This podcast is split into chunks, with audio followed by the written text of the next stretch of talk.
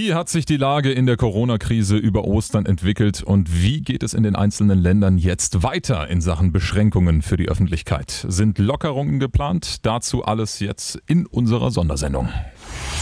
Radio Regenbogen, Corona aktuell. Mehrere EU-Länder machen heute wieder die Geschäfte auf. Am meisten wagt Österreich. Stefan Gebert. Ja, das ist wahr. In Österreich dürfen ja alle kleinen Läden mit weniger als 400 Quadratmetern äh, Verkaufsfläche wieder öffnen. Und auch die Bau- und Gartenmärkte, die ja bei uns die ganze Zeit schon offen sind, in Österreich dürfen die auch wieder aufmachen. Und davon, von dieser Maßnahme oder von dieser Lockerung der Maßnahme, äh, profitieren rund 80 Prozent der Einzelhändler. Allerdings müssen die Kunden und Mitarbeiter einen Mundschutz tragen und die Zahl der Kunden im Verkaufsraum, die wird begrenzt. Die Spanier, die haben inzwischen auch Anlass zur Hoffnung. Die Zahl der täglichen Todesopfer sinkt. Ja, für Hunderttausende Spanier fängt heute die Arbeit wieder an. Äh, zumindest in den Fabriken, auf den Baustellen oder anderen Branchen ohne direktem Publikumsverkehr.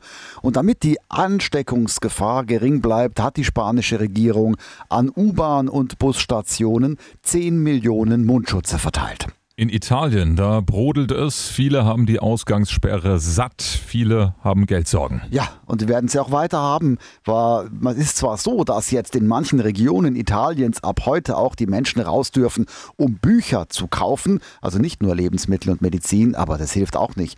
Erst Anfang Mai soll es schrittweise Lockerungen geben. Und noch schlimmer trifft es die Franzosen. Regenbogen 2 Reporterin die Dorothea Finkbeiner. Hier in Frankreich gab es über Ostern eigentlich erstmals etwas bessere Nachrichten, denn seit Tagen müssen immer weniger Menschen in den Intensivstationen behandelt werden. Trotzdem sind die Krankenhäuser gerade im Elsass und hier in Paris noch immer voll mit Corona-Patienten. Und Frankreichs Präsident Macron kündigte an. Deshalb werden die strengen Ausgangsbeschränkungen auch weiter gelten, bis zum 11. Mai. Das heißt, das Haus darf weitere vier Wochen nur aus wichtigen Gründen, etwa zum Einkaufen oder kurz zum Joggen, verlassen werden. Ja, und Restaurants und Bars, Cafés, Hotels, vielleicht wird das gar nichts mehr bis im Sommer. Und Macron hat auch gesagt, er glaubt nicht, dass sich die Grenzen öffnen vor September.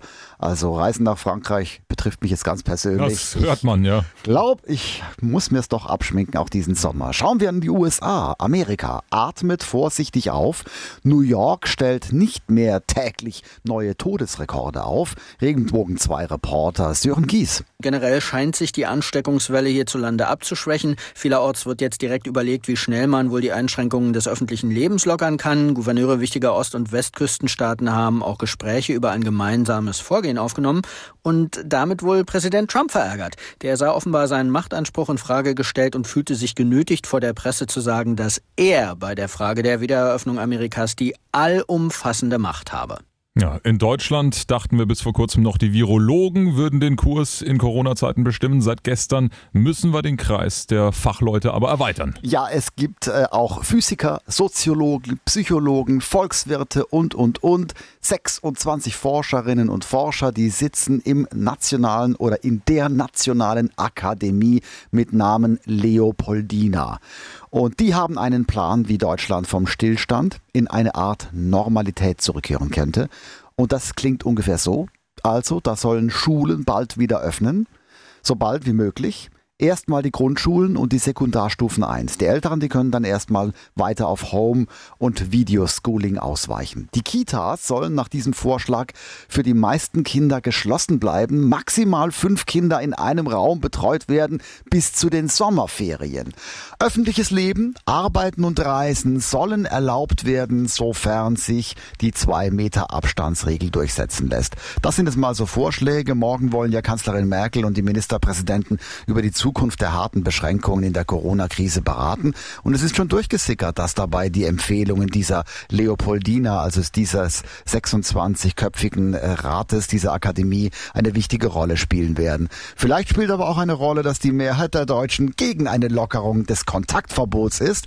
Wenn man schaut in einer Umfrage des Meinungsforschungsinstituts YouGov, da plädieren 44 Prozent für eine Verlängerung der Maßnahmen über den 19. April hinaus. Ja, und jetzt noch ein paar Fakten zu Corona kurz zusammengefasst. Genau, die meisten Menschen in Baden-Württemberg, die haben sich über Ostern an die Corona-Regeln gehalten.